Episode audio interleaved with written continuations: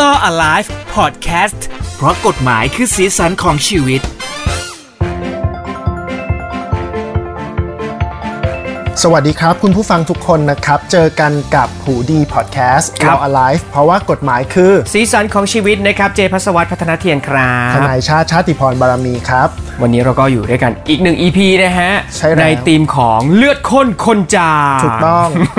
เนื่องจากพี่เจเป็นคนที่ร่ำรวยมากเราเลยอยาก โอ้โห ร่ำรวยหนี่สินมากเลยนะครับ ก็เลยต้องเอาเรื่องนี้มาพูดคุยกัน เพราะว่าเหรียญมันมี 2 ด้านเสม อ เราก็เลยจะพูดคุยกันใน EP นี้เกี่ยวกับเรื่องของมรดก ถูกต้อง เพราะว่ามรดกเนี่ยมันก็ไปดูเป็นคำที่น่าสนใจนะเฮ้ยฉันได้รับมรดก ใช่ แต่มรดกมันก็มีทั้งบวกและลบเหมือนกัน อ่า เหรียญมี 2 ด้านอย่างที่บอกไป แล้วก็เลยจะมาพูดคุยกันว่า เฮ้ย การได้รับมรดกเนี่ย ทั้งลำดับขั้น ใครจะได้อะไรยังไง ใช่ หรือถ้าเป็นหนี้เป็นสิน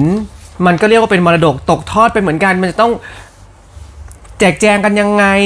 นะฮะ มันก็ดูมีรายละเอียดที่น่าสนใจที่จะคุยกัน บางคนก็อาจจะรู้แบบข้อมูลผิดๆเกี่ยวกับมรดกหรือหนี้ที่จะตก เออ ทอดกันอะไรทำนองนี้ด้วยนะ เออ เราเรียกตอนนี้ว่ามรดกเจ้าคุณปู่นะ เออ นะฮะ ให้เจ้าคุณปู่เป็นคนเอ่อทำตรงนี้ขึ้นมา แต่เริ่มต้นเจ้าปู่ต้องเสียชีวิตก่อน ดูค่อนข้างโหดร้าย เอ้ยนี่ จริงๆจริงๆเรื่องนี้เป็นสิ่งที่ดี คือกฎหมายเขียนเลยบอกว่าเอ่อการจะรับมรดกได้เนี่ย ตัวเจ้ามรดกต้องเสียชีวิตก่ อน เป็นเรื่องเป็นเรื่องที่ นนี้ ถูกต้อง ดี ถูกต้องถูกต้อง คราวนี้เอ่อมรดกเนี่ยเรารับมา ซึ่งสิทธิ อืม แล้วก็หน้าที่ใช่ไหม อืม ก็หมายถึงหนี้สินนั่นแหละ ครับ แต่เขาบอกว่าการชำระหนี้สินแทนตัวเจ้ามรดกเนี่ย อืม เราไม่จำเป็นต้องรับผิดชอบเกินกว่ามรดกที่เราได้รับ อ๋อ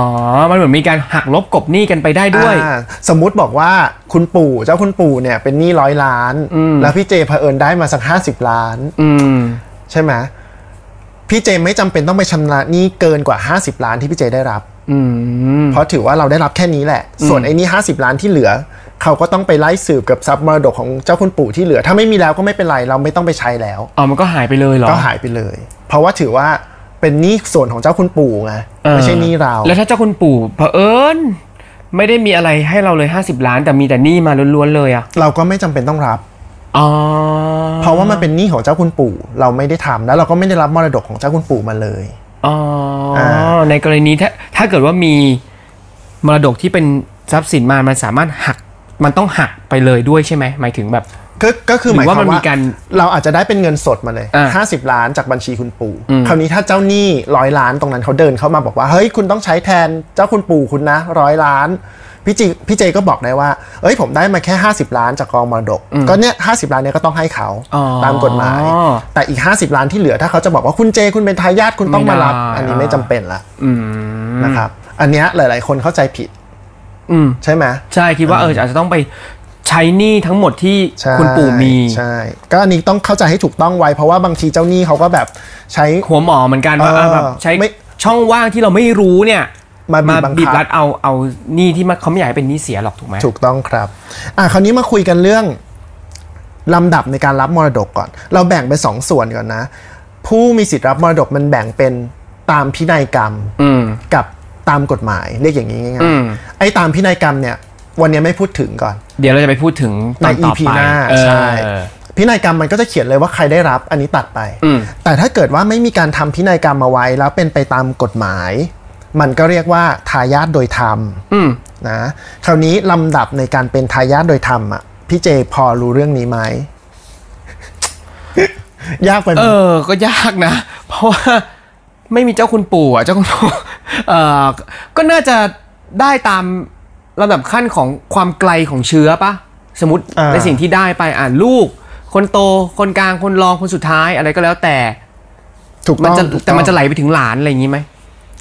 มันมีสิทธิ์คราวนี้ทายาทโดยธรรมเนี่ยมันมีทั้งหมด 6 ลำดับ อืม นะหกลำดับของผู้ตายนะ สมมติว่าดูที่เจ้าคุณปู่เป็นหลัก เออ เขามีญาติลงมา 6 สายเนี่ย ตามที่กฎหมายเขียนไว้ เออ ถ้ามีสายไหนยังมีชีวิตอยู่ในลำดับต้น อืม ๆตัดเลย คนที่เหลือจะไม่ได้สิทธิ์ละอ่ะเดี๋ยวเดี๋ยวอ่านให้ฟังลำดับแรกเขาเรียกผู้สืบสันดานผู้สืบสันดานก็หมายถึงลูก อืม โดย บุต ตร รง ธิดาของเจ้าคุณปู่ อ่า บุตรบุญธรรมของเจ้าคุณปู่ อันเนี้ยถือว่าเป็นผู้สืบสันดานลำดับที่สองก็คือบิดามารดาของเจ้าคุณปู่ถ้าบิดามารดาของเจ้าคุณปู่ยัง อยู่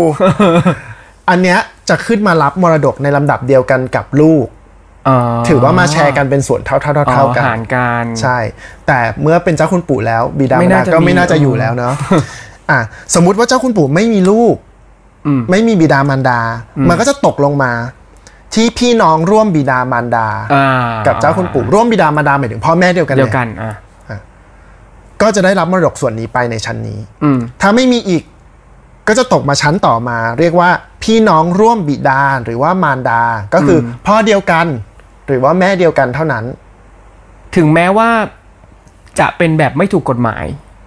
หมายถึงนึกนึกออก เอ ใช่ อ ไหม แต่ว่าถ้าถ้ามี ถ้ามี แม่ การ แม่เนี่ยมันถูกกฎหมายอยู่แล้ว อ่าอ่าอ่า แต่ถ้าเป็นพ่อแต่ว่ามีการรับรับสภาพรับรู้ อ่า ให้การรับรองโดยโดยในอ่ะโดยส อ่า โดยพฤติการ อ่า ก็โอเค แล้วในวงเล็บตรงนี้ ถ้าเป็นลูกบุญธรรมล่ะ ลูกบุญธรรมมันอยู่ชั้นบนสุดเลยไง อ๋อ ชั้นผู้สืบสันดาน เพราะว่ามันกลายเป็นอ๋อ ใช่ ไม่เกี่ยวกับสายเลือดแล้วมันเป็นเรื่องของกฎหมายแล้ว ใช่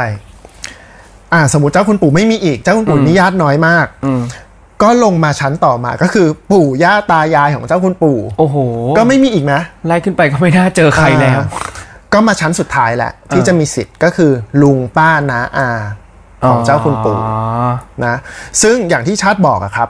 ในแต่ละชั้นถ้ามันมีชั้นต้นแล้ว อืม ต้องเฉลี่ยกันในชั้นต้นให้ครบไปเลย อืม สมมุติว่าเจ้าคุณบุ๋มมีลูก 4 คน 4 คนนี้ก็หารเฉลี่ยกัน อืม นะก็จะไม่ตกลงมาชั้นรอง อ๋อ ๆ ถ้าชั้น 1 ไม่มีชั้น 2 ไม่มีค่อยลงมาชั้น 3 ตามลำดับ เหมือนวนที่จอดรถลงมานะ อืมอืมอืม เอ่ออ ม คิดสภาพเหมือนวนชั้นใต้ดิน โอ ลง เค มาแบบนั้น หาช่องเข้า ใช่ คราวนี้มีคำถามเลย แล้วถ้าเกิดว่าเจ้าคุณปู่มีคุณหญิงย่าด้วยอ่ะ ก็คือมีภรรยาที่ เออ ชอบด้วยกฎหมาย เออเขาต้องเป็นต้นสายเลยไหมอะต้องเป็นคน อ่ะ ไม้แรกล เนี่ย ไหะ เมื่อเมื่อคุยกันไม่มีเรื่องคู่สมรสเลย อ๋อเออ ในหกลำดับ จริง ๆ มันโดนเขียนแยกออกไปไว้ในอีกอีกข้อหนึ่งเลย ว่าคู่สมรสเนี่ยเขาก็มีสิทธิ์ในการรับมรดก อืม แล้วมันต้องไปดูตามชั้นที่พูดเมื่อกี้ด้วยแหละ อืม สมมุติว่าเอ่อเจ้าคุณปู่มีลูก คู่สมรสเนี่ยมีสิทธิ์ในการรับมรดกเป็นส่วนหนึ่ง เท่าๆกับลูก สมมติมีลูกสี่คนที่บอก อืม คุณหญิงย่า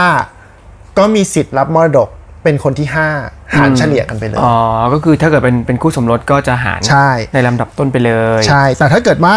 อ่าไม่มีลูกแล้วลงมาเป็นลำดับชั้นอื่นๆ มันก็จะมีเกณฑ์ของคู่สมรสอยู่ครับ บางกรณีก็คือ คู่สมรสได้กึ่งหนึ่งญาติที่เหลือได้อีกกึ่งหนึ่ง อืม นะหรือว่าถ้าเป็นอีกอีกแบบหนึ่งก็คือเป็นชั้นเดียวกันกับพวกอ่าลุงป้าน้าอาอะไรพวกเนี้ยคู่สมรสจะได้ใน 2 ใน 3 ไปเลย อ๋อ จะได้เยอะกว่า ใช่ มันก็จะต้องดูครับว่าคู่อ่าทายาทหลักที่มีสิทธิ์ในการรับมรดกเนี่ยคือชั้นไหน แล้วคู่สมรสเขาก็จะเป็นแมทช์อยู่ในชั้นนั้น อืม แล้วก็จะรับมรดกตามเกณฑ์ที่กฎหมายกำหนด มันเลยเป็นเรื่องพล็อดละคร แล้วสมมติว่า ใช่ เกิดเจ้าคุณปู่ มีเจ้าคุณย่าที่เป็นแฟนแล้ว จะต้องแบ่งมรดกกับทางลุงป้าน้าอาไปด้วยแล้ว ทางลุงป้าน้าอาเขาไม่ยอม มันก็สามารถจะอุทธรณ์หมายถึง หรือว่ามันมันมันจำมันสามารถเรียกร้องอะไรได้มากกว่าไหมเช่น สมมติเจ้าคุณย่าต้องได้สองในสามแต่ อืม ย่ารู้สึกว่าเฮ้ยฉันได้ส่วนเดียวฉันมาหารกันอีก เอ่ออันนี้อันอันเนี้ยนะมันก็จะเป็นกระบวนการคือ ถ้าเกิดเจ้าคุณปู่เสียชีวิตโดยไม่ทำพินัยกรรม อืม ก็จะต้องมีการให้ศาลตั้งผู้จัดการมรดก อืม ขึ้นมาเพื่อดูแลทรัพย์สินทั้งหมดที่เป็นมรดก แล้วก็แบ่งตามสัดส่วนมัน คราวนี้ถ้าเกิดไม่มีการตั้งเนี่ยมันแบ่งไม่ได้ ไม่ใช่ว่าอยู่ดีๆมาอาเรียกกันมาทุกคนแล้ว แล้วมา นั่ คุยกัน แบ่ เอง เอออันเนี้ยมันไม่ อ๋อ ถูกต้อง เพราะว่าในการไปจดทะเบียนในการไปดำเนินการกับแบงก์อะไรเงี้ยมันทำไม่ได้เลย อ๋อ ยกเว้นว่าจะมีการตั้งผู้จัดการมรดกให้ถูกต้องโดยศาล อืม เพราะฉะนั้นผู้จัดการมรดกมีหน้าที่ในการดูแลทรัพย์สินให้เป็นไปตามลำดับชั้น การแบ่งที่กฎหมายกำหนด อืม ถ้าไอ้คนเนี้ยทำผิดทำไม่ถูกก็โดนอีก ก็มี แต่ก็คือหมายความว่า เขาก็ไม่สามารถจะเรียกร้องได้สมมติพี่ป้านะอารู้สึกว่า การแบ่งนี้ฉันไม่ชอบฉันไม่โอ โอ้ เค ยลอง เลย เรียกร้องได้เรียกร้องได้ก็อย่างที่บอกไงว่าเอ่อผู้จัดการมรดกดำเนินการไม่ถูกต้องแบ่งอย่างไม่เป็นธรรม อ๋อ ก็เรียกร้องได้ แต่ถ้าแบ่งอย่างเป็นธรรมแหละหมายหมายถึง ความเป็นธรรมมันมันขึ้นอยู่กับการมุมมองของแต่ละคน ไม่สิความเป็นธรรมก็ขึ้นอยู่กับกับที่ศาลกำหนด อ๋อ นี่ไง มันคือ ไม่ มัขอนำกโท หน ษ ดมา ที่ที่กฎหมาย มาก ำหนด ตายตัวอยู่แล้ว ใช่ว่าต้องแบ่งเป็นส่วนเท่านี้เท่านี้ในแต่ละชั้น อืม อ่า แต่ถ้าสมมติมันถูกต้องหมดแล้วตามกฎหมาย แต่ลุงป้านาอาก็ยังไม่ยอมก็ แต่เขาก็ไม่มีสิทธิ์จะเรียกร้องอะไรได้ถูก ใช่ ไหม ใช่อ๋ใช่ออ แล้วนี่มีคำถามหนึ่งบอกว่า แล้วถ้าเจ้าคุณปู่เนี่ย เป็นชายโสด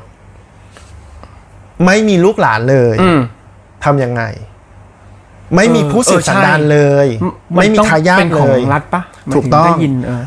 ไอ้ทรัพย์มรดกตัวเนี้ยถ้าไม่มีทายาทหลงเหลือเลยนะฮะสืบแล้วไม่เจอเลยจริง ๆ มันจะตกกลายเป็นของรัฐ ก็คืนเป็นทรัพย์เข้าแผ่นดินไปท่านก็จะเอาไปทำซื้อเรือดำน้ำหรืออะไรก็แล้ว แต่ ของรัฐเนี่ยอ่ะสมมติไม่ไม่ใช่ในไทยนะ ถ้าเป็นเมืองนอกมันก็แบบเดียวกันหมดเลยปะมัน ชัด ไม่แน่ใจ ไม่แน่ใจเหมือนกันแต่คิดว่าอย่างนั้น เพราะว่ากฎหมายบ้านเราอ่ะมันก็มาจากกฎหมายฝรั่งเศสกฎหมายอังกฤษกฎหมายอะไรอย่างเงี้ยนะ เออ อื มันก็ควรจะเข้าเป็นสมบัติแผ่นดิน ใช่ เอาไป ถูกต้อง ทำสาระประโยชน์อะไรก็ว่าไป ถูกต้องครับนี่ก็เป็นตัวอย่างของคนรวยที่เขาจะมีปัญหาเราก็คงไม่มีปัญหานั้น ใช่ แล้วก็เพื่อพูดเผื่อคุณผู้ฟังที่รุ่มรวยหลาย ๆ คน เออ นะฮะเอ่อจะบอกว่าเดี๋ยวเราจะมาคุยกันเรื่องของมรดกกันต่อ เรื่องพินัยกรรม าพินัยกรรม เพราะว่ามันจำเป็นมาก ใช่ ๆ แต่ว่าจะเป็นยังไงเกี่ยวกับเรื่องของพินัยกรรม คุณอาจจะรู้สึกว่าเฮ้ยฉันไม่เห็นมีอะไรจะต้องเขียนพินัยกรรมเลย แต่ไม่นะครับ พินัยกรรมมันมี ใช่ ความสำคัญของมันอยู่ มันมีประโยชน์มากๆเลยแหละ ถูก ที่จะทำให้คนที่อยู่ต่อจากคุณอ่ะเขาเอ่อ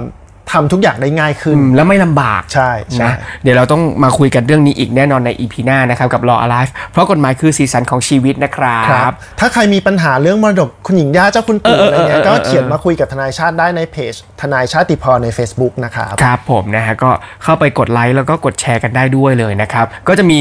ข้อมูลเกี่ยวกับเรื่องของกฎหมาย หรืออะไรที่น่าสนใจ ใช่ ที่คุณจะต้องรู้นะครับ เพื่ออัปเดตกันตลอดเวลา ถูกต้องครับ ในเพจของทนายชาติ ขอ ด้ บ วยนะ คุณ ค สำห รั รั บบ การโปรโมทครับพี่ ครับ เจ ผมนะฮะอ่ะวันนี้ก็หมดเวลาแล้วนะครับสำหรับพอดแคสต์ของเรากับฮูดี้พอดแคสต์ Law Alive นะครับเจอกันใหม่ครั้งหน้านะครับ สวัสดีครับ h o ดี้พอดแคสต์ฮูดี้พอดแคสต์เรื่องที่คุณฟังแล้วต้องร้องว่าฮูดี